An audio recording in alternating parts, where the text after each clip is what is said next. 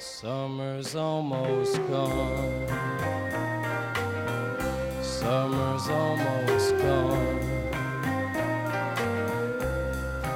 Almost gone. Yeah, it's almost gone. Where will we be when the summer's gone?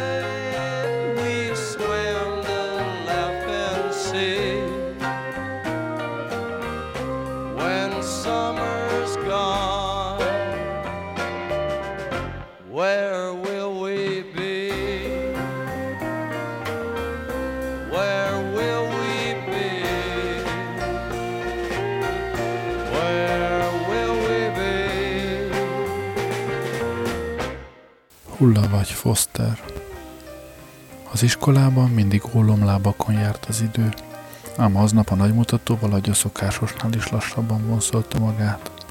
Mike Foster végzett a második vízhatlan kosárral, letette maga elé a padra és hátradőlt. Körülötte a többi gyerek még javában szőtt és impregnált. A vasbeton falakon túl sápadtan mosolygott a késő délutáni nap. A dombok őszi fakóbarna és vörös lombruhájukban pompáztak, a levegő harapnivalóan tiszta volt.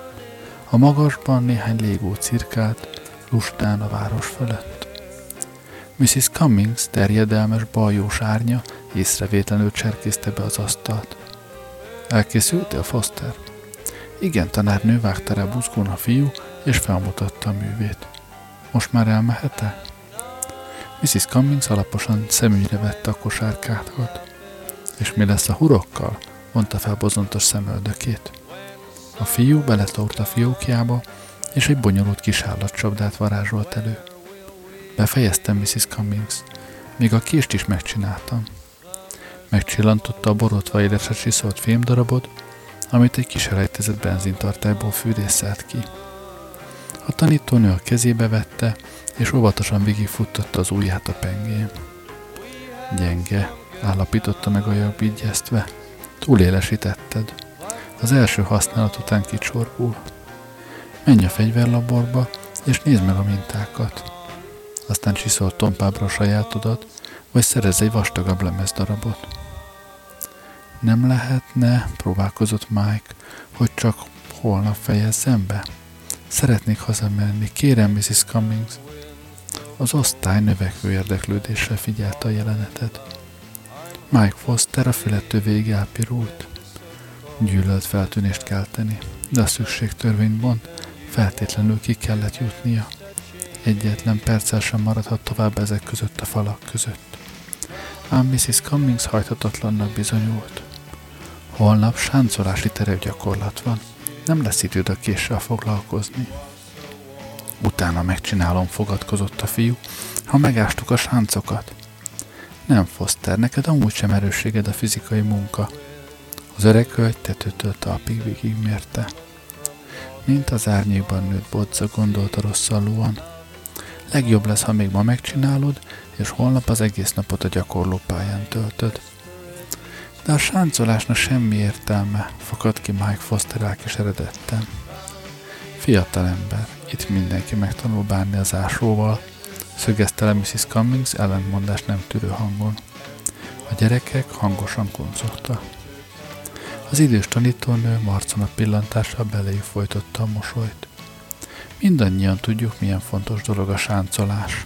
Ha kitör a háború, nem lesz más, csak romok és törmelék, amerre a szem ellát.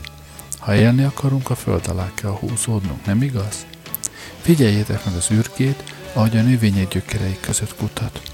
Az okos kis állat tudja, hogy a föld tele van kincsekkel, csupa hasznos és jó dologgal, ami az élethez szükséges. Mi is kicsi barna űrgék leszünk. Leásunk a romok között, és megtaláljuk a kincseket, amiket másút hiába keresnénk. Mrs. Cummings ellépett az asztaltól, és végig sétált a padsorok között. Mike kedvetlenül babrált a késével. Néhány osztálytársa már fület mutatott neki, de ő semmit sem látott a szemére ereszkedő boldogtalanság hályoktól. Rajta ugyan nem segít a sáncolás. Amikor hullani kezdenek a bombák, ő lesz az első, aki meghal. Papatkát se ér majd a több tucat védőoltás, melyel végig szurkálták a karját, a vállát, a combját, az ülepét. Csak elprédálta rájuk a zseppénzét. Mike Foster nem lesz életben, hogy elkaphassa a bakteriális fertőzéseket. Ha csak felugrott a helyéből, és Mrs. Cummings nyomába szegődött. Kérem, tanárnő, motyogta, nekem igazán el kell mennem. Halaszthatatlan dolgom van. Mrs. Cummings szeme ingerülten villant, ám a fiú rémült az kifejezését látva megenyhült. Mi a baj, fogadta? Talán nem érzed jól magad? A fiú csak tátogott, mint a partra vetett hal. Az osztály elégedetten durusolt és viharászott. Mrs. Cummings dühötten, dühötten verte kalligráfiával a tanári asztalt. Csönd legyen, csattant fel. Aztán Mike Fosterre pillantott. Michael, ha rosszul érzed magad, fordulj az iskolapszichológushoz, aki ekkora belső feszültséggel birkózik, nem tud a tanulásra koncentrálni. Miss Grossman segít helyre pillenteni a lelki egyensúlyodat. Mike makacsó rázta a fejét. Akkor mi bánt? A fiú nyelvét békjóba fogta az elkeseredés és a szégyen. Az osztály megbojdult, mint a mékas, egyszerre többen is felálltak Foster helyett, egész gyerekkórus. Az apja Antihá, kiabálta be valaki. Nincs saját óvóhelye, és nem tagja a polgári védelemnek. Még a légót sem fizetik. Mrs. Cummings hitetlenkedve merett a fiúra. Nincs óvóhelyetek? Mike megrázta a fejét. Különös érzés vett gyökeret a nőben. De hát, majdnem kicsúszott a há- száján, hogy ez azonos a halálos ítélettel, de még idejében észbe kapott. Hova fogsz menni, ha légiriadó lesz? Péter sietve. Sehová, válaszoltak a csicseri hangok. Mindenki más len lesz az óvóhelyen, ő meg egyedül ide fenn. Még az iskolai menházhoz sincs kódszalagja. Mrs. Cummings mélyen megrázta, amit hallott. A maga lagymatag pedáns módján természetesnek vette, hogy az iskola valamennyi diákja beléphet az épület alatt húzódó üregrendszerbe. Pedig nem így van. Csak azoknak a gyerekei kapnak engedélyt, akik tagjai a polgári védelemnek, vagyis anyagilag is hozzájárulnak a közösség fegyverkezéséhez. És ha a Foster gyerekapja valóban anti-H, fél, csipogták a vékonyka hangok zavartalanul, fél, hogy az alatt jönnek a bombázók, amíg itt van, és mindenki más biztonságban ül az óvóhelyen.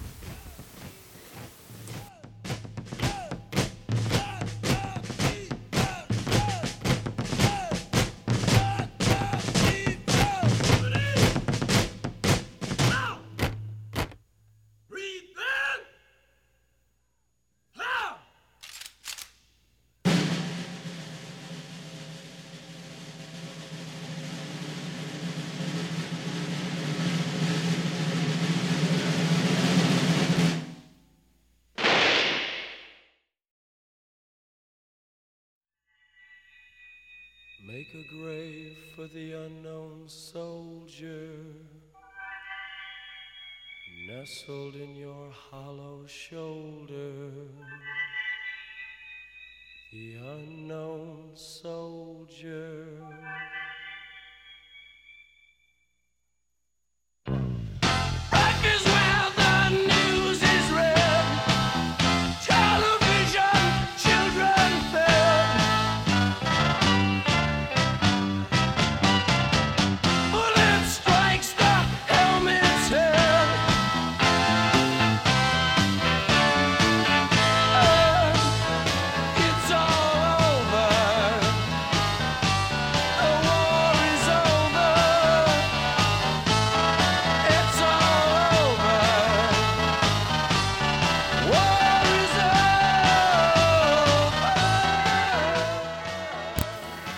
Sebre vágott kézzel sétált, és kavicsokat rugdosott a járdán.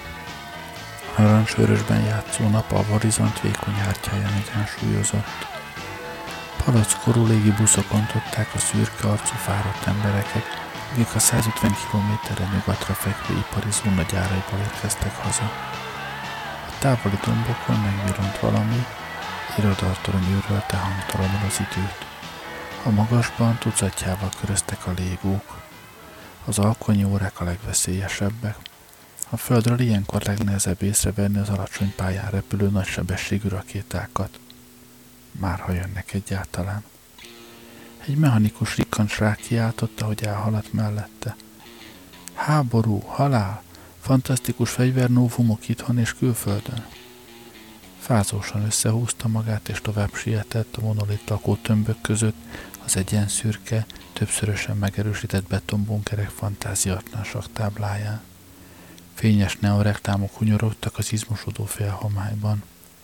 Egy sorokra kezdődött a kereskedelmi negyed, ahol mindig zsong a forgalom és rohannak az emberek. Néhány háznyira a rikító neon őserdőtől megtorpant.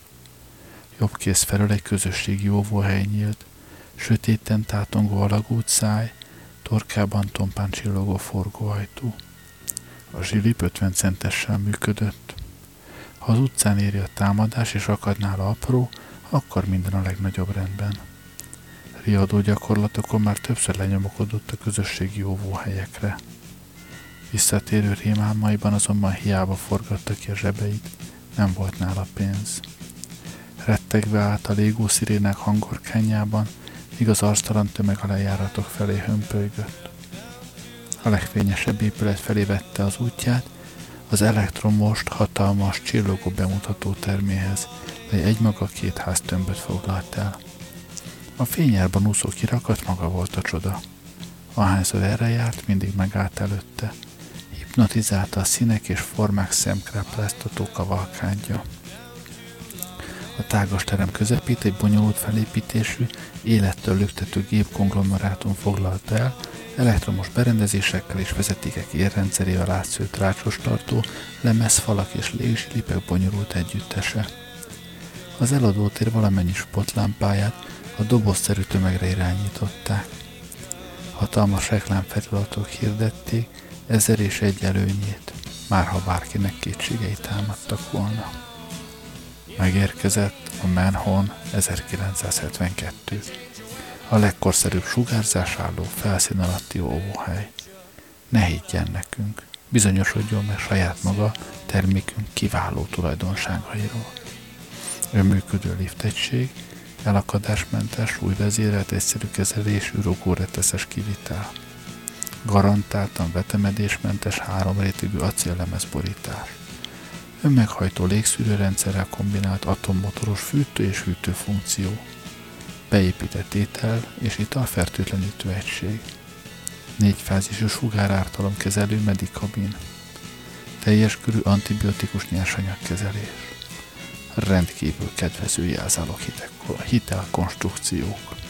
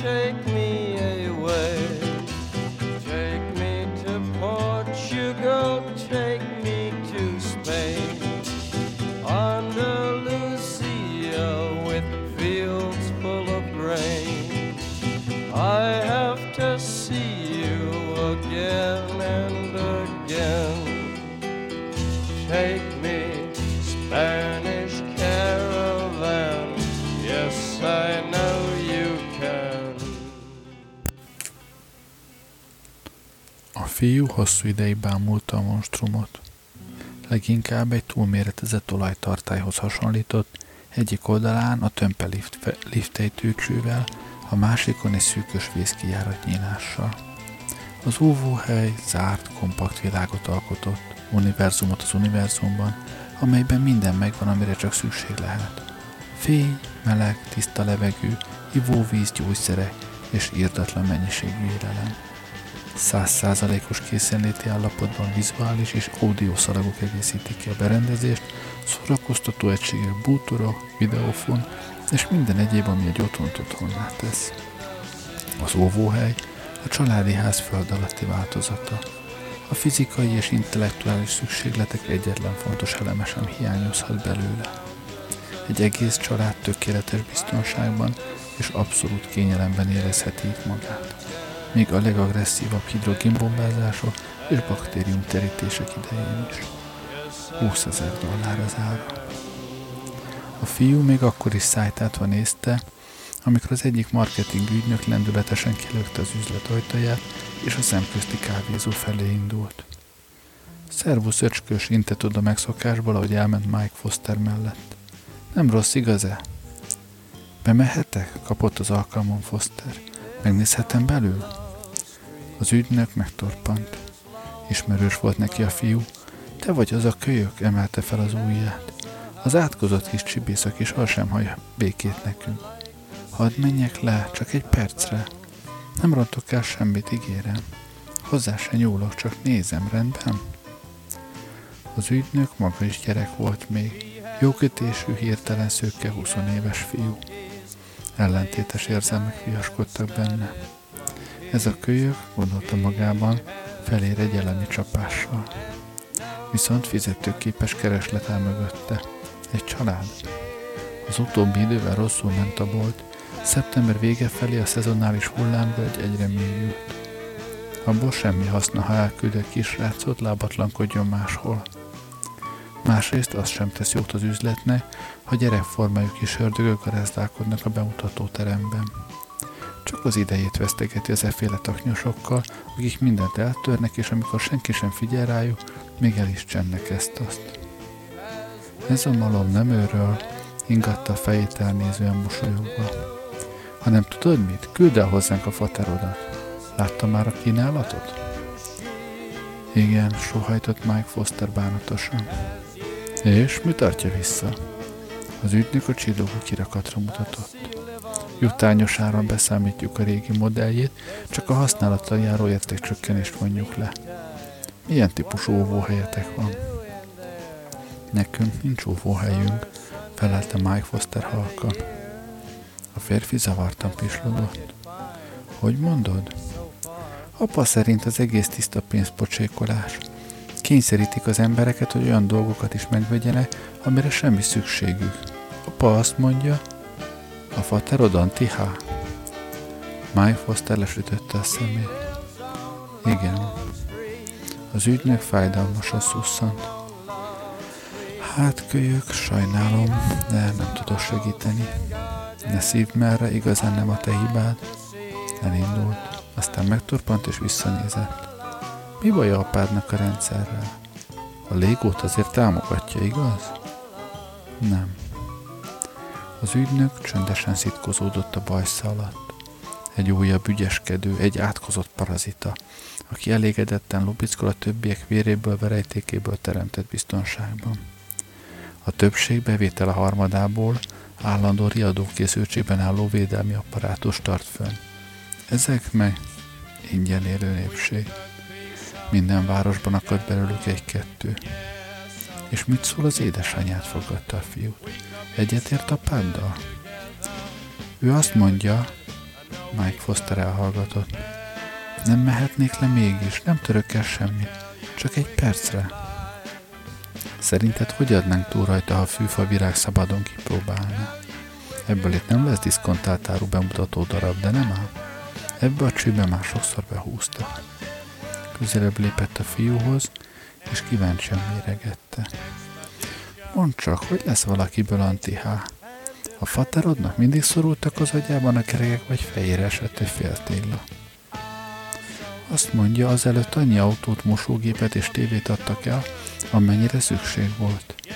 A föld alatti óvóhelyek viszont semmire sem jó, ezért sosem tudunk eleget venni belőlük.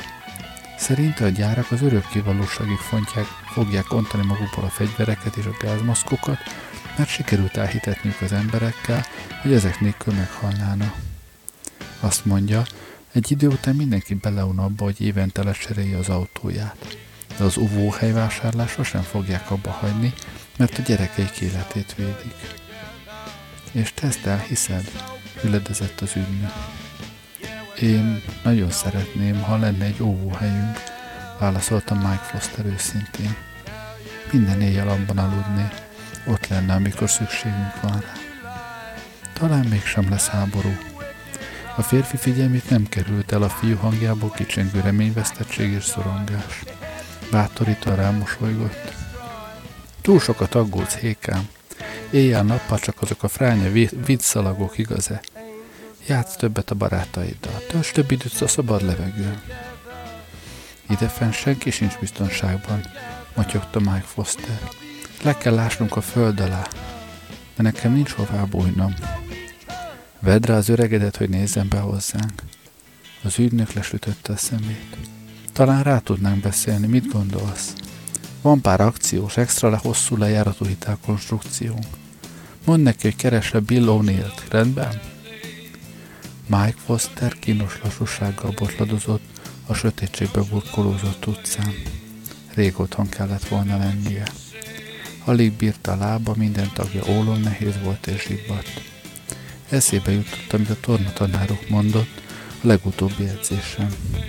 Épp azt gyakorolták, hogyan lehet visszatartott levegővel minden nagyobb távot megtenni. Rettenetesen rosszul teljesített. A többiek még nagyban ügyettek vöröslő arccal, amikor ő szúró oldalát tapogatva megállt, és fuldokolva kapkodott levegő után. Hulla vagy Foster, törrent rá a tanár. Érted, amit mondok? Ha ez valódi gáztámadás lett volna. Rosszallóan csóválta a fejét.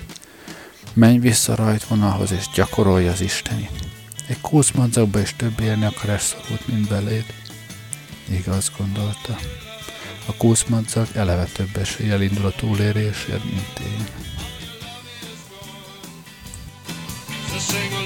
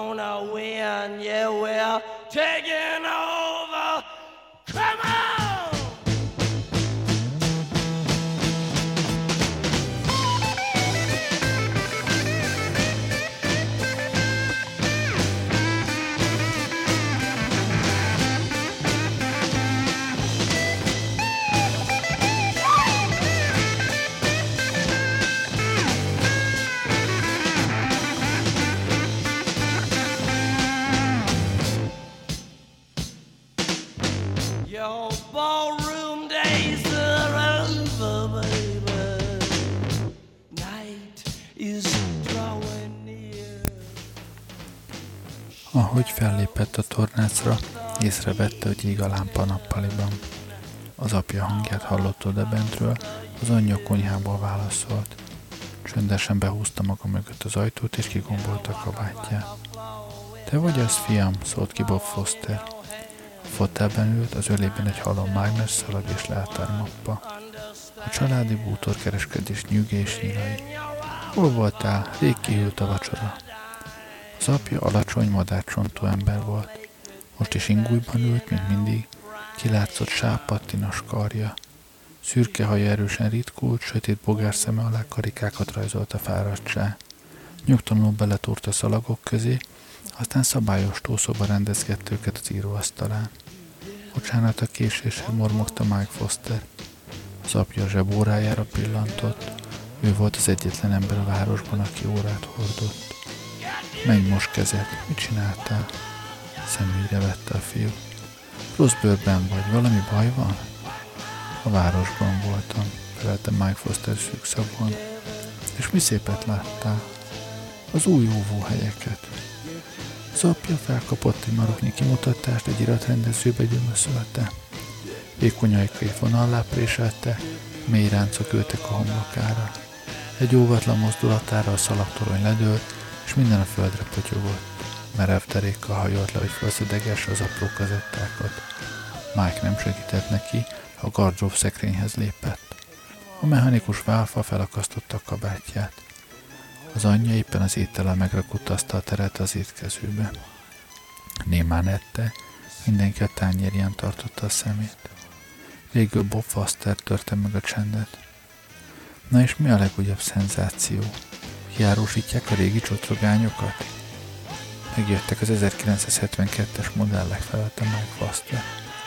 Amik hajszára ugyanolyanok, mint a 71-esek. Eltaláltam? Az apja a szokásosnál erőteljesebben csapta le a villáját. Az asztal elkapta, mielőtt visszapattantott volna, és mosogató szeres gyomrába sülyeztette.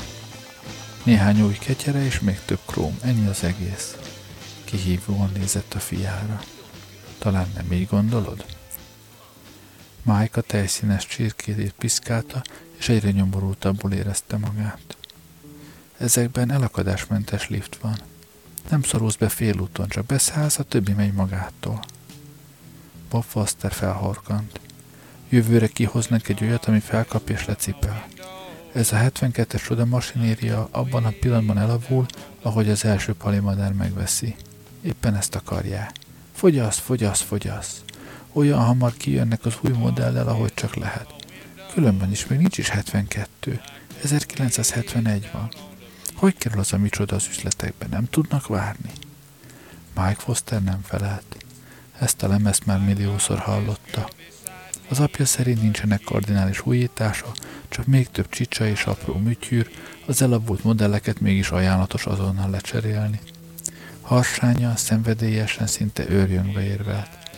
De valahogy az egésznek nem volt füle farka. Akkor vegyünk egy régit bukott ki belőle, nem számít miért, egy használt is jó lesz. Nem, fiam, te az újat akarod, a fényeset és csillogó villogót, hogy a szomszédok a csodájára járjanak, igaz? Minél több számlap, gomb és pöcök, annál jobb. Mégis mennyit kérnek azért a kaszniért? 20 ezer dollárt. Az apja lassan kifújta a levegőt, és elszámolt háromig. Van bőr a pofájukon. Részletre is odaadják. Na nem mond. egész hátralevő életedben fizetheted a kamatos kamatot meg a kezelési költségeket. És akkor a szankciókról, a konfiskálásról és végrehajtásról nem is beszéltünk. Ehhez képest mennyi ideig garanciális? Három hónapig. És ha lerobban, ha abba hagyja a fertőtlenítést és a levegőszűrést, apró darabokra hullik az egész konzervdoboz, alig, hogy vége a három hónapnak, hidd el. Mike Foster konokul rázta a fejét.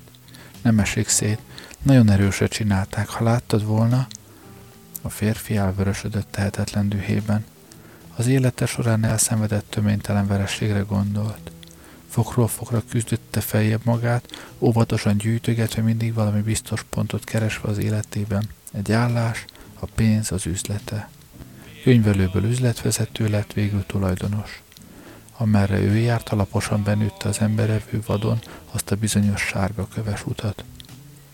Ijeszgetnek minket, hogy pörögjön a gazdaság, hát nem látjátok? Üvöltötte magából kikelve. Az is eladnák, csak ne üssön be egy újabb válság. Bob, kérlek, csitította a felesége, hagyd abba, már hallgatni sem bírom. Bob Foster nagyokat pislogott. Mit nem bírsz, motyogta. Mondd csak neki még, kimerültem. Ezek az átkozott adók. Egy magamfajta kereskedőnek esélye sincs az áruházláncokkal szemben. Kellene hozni valami törvényt. A hangja elhalt. Elment az étvágyam, eltolta magát az asztaltól és felállt. Ledőlök a kanapéra és szundítok egyet. Felesége fakó arca valósággal lángolt. Nekünk is kell egy óvóhely, Bob, értsd meg. Nem bírom tovább hallgatni, hogy összesugnak a hátam mögött. Az egész utca, a kereskedők, mindenki erről beszél. Nem tudok sehová menni anélkül, hogy előne kerülne. Amióta felállították azt az átkozott zászlót, minden megváltozott. Antihá, mi vagyunk az utolsók ebben a városban. Páriák, leprásak, nem érted? Azok a micsodák odafent törködnek fölöttünk, és mindenki fizet értük, csak mi nem. Nem, mondta ki a végső szót Bob Foster. Nekünk nem lesz óvóhelyünk. Miért nem? Mert, felelte egyszerűen, nem engedhetjük meg magunknak. Csend lett. Mindent a boltba investáltál, mondta végül Ruth. És most mégis befutcsol. Olyan vagy, mint egy hörcsög, mindent abba a lyukas rostába, abba a pénznyelőbe hordasz. Ha már a kutyának se kell a fabútor, olyan vagy, mint a letűnt korok itt felejtett relikviája, egy csudabogár. Nevetséges. Az asztalra csapott, mire az megrezzent, mint egy meglepett állat. Elsüllyesztette az üres tálakat, és rémülten kikarikázott a konyhába. A tálak megcserentek a mosogató rekeszben, ahogy bevette a kanyart.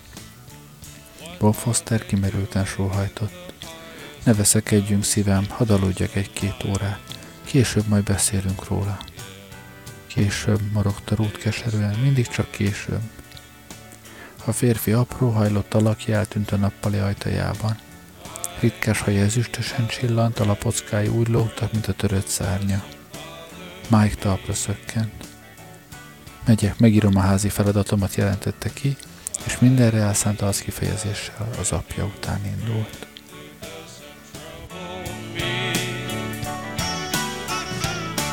I need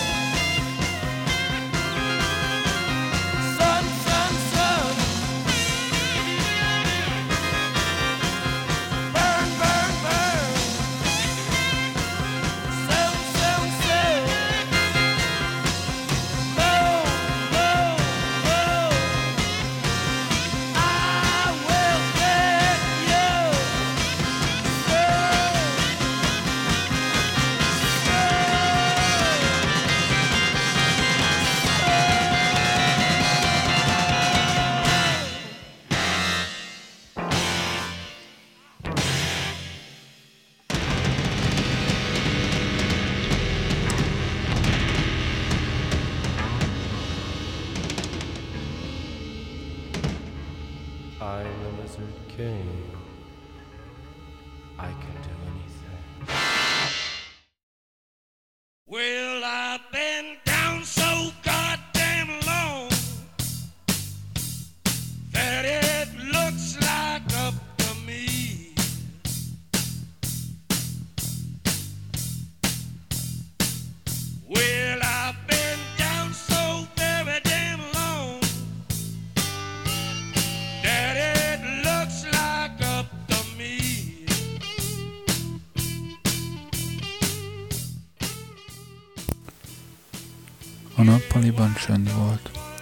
A vidvízió mereven bambolt üvegszemével a lámpa halovány derengést árasztott.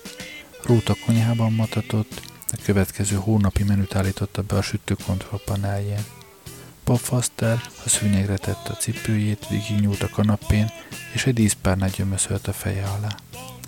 Mike egy pillanatra elbizonytalanodott, aztán mégis megtörte a csendet. Kérdezhetek valamit? Az apja felnyögött és kinyitotta a szemét. Mit akarsz? Mike lekuporodott vele szemben a fotelba. Meséld el, hogyan adtál tanácsot az elnöknek.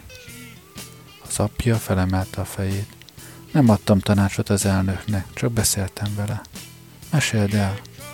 Már ezerszer elmeséltem. Kisbaba korod óta havonta legalább egyszer. Te is velem voltál. Ahogy felélettek az emlékek, a hangja ellágyult. Karon ülő csöpség voltál, épp hogy megtanultál totyogni. Hogy nézett ki az elnök?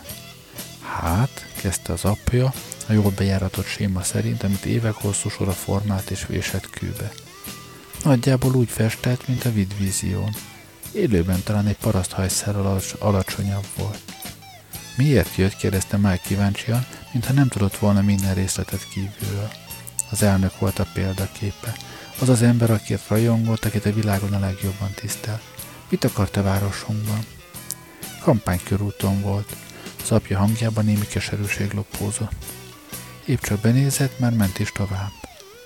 Kampánykörúton? Járta a vidéket. A hangja reszelőssé vált. Látni akarta, hogy haladunk. Ellenőrizte, fizetjük a légót, vettünk-e óvóhelyeket, oltóanyagot, gázmaszkot, radarrendszereket.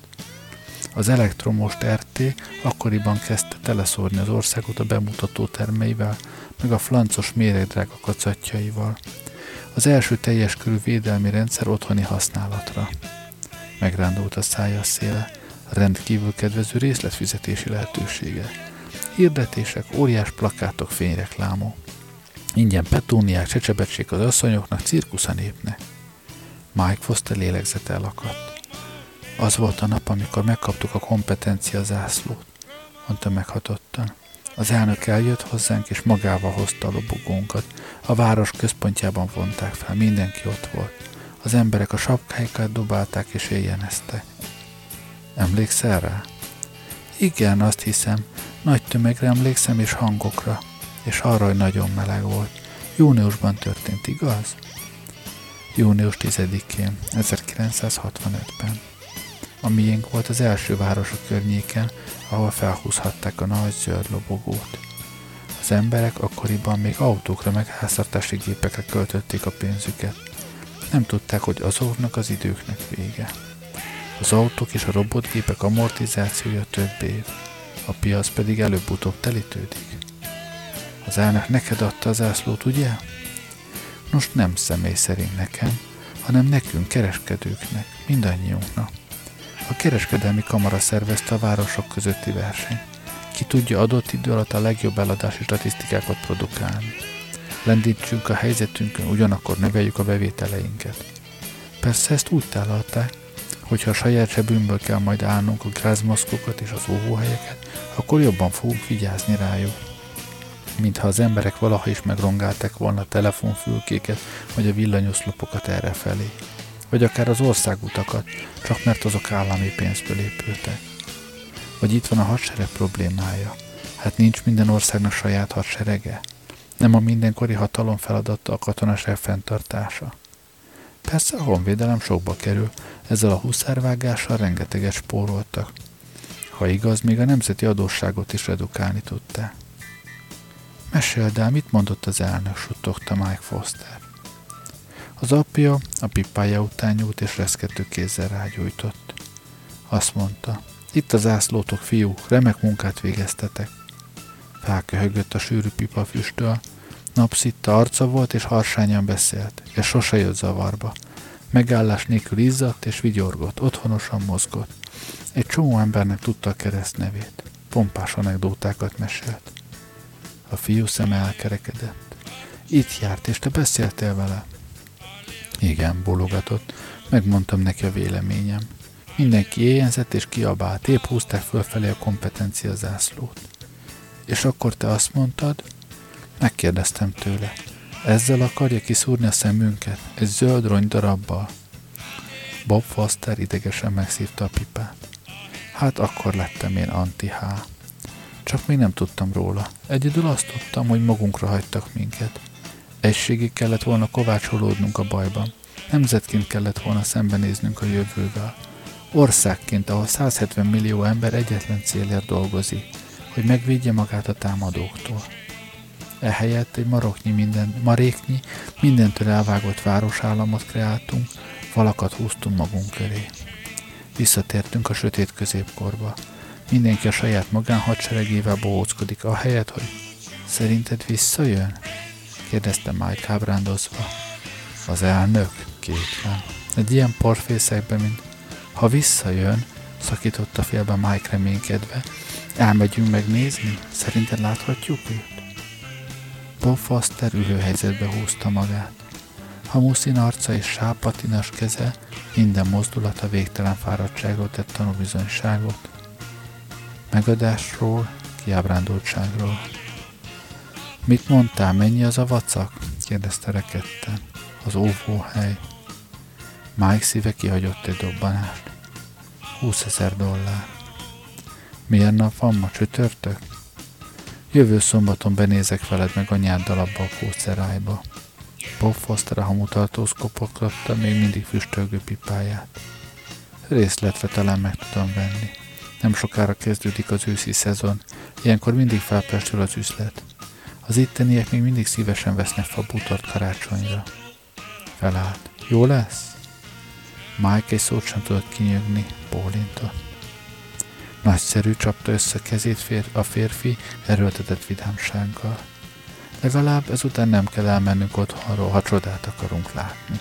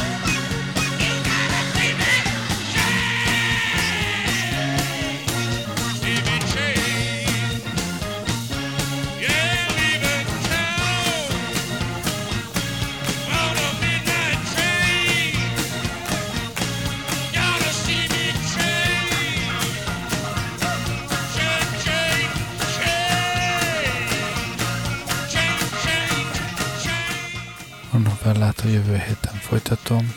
Addig is köszönöm, hogy velem voltatok ma este. Jó éjszakát, Gerlei Rádiózott.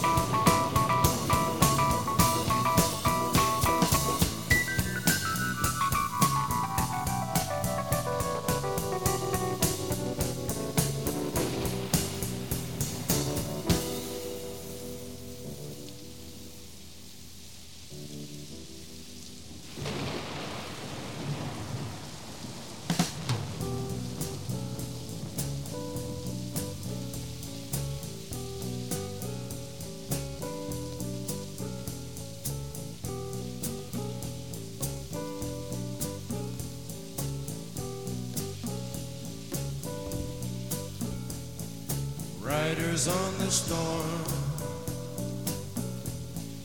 Riders on the storm. Into this house we're born. Into this world we're thrown. Like a dog without a bone, and actor out on loan. Riders on the storm.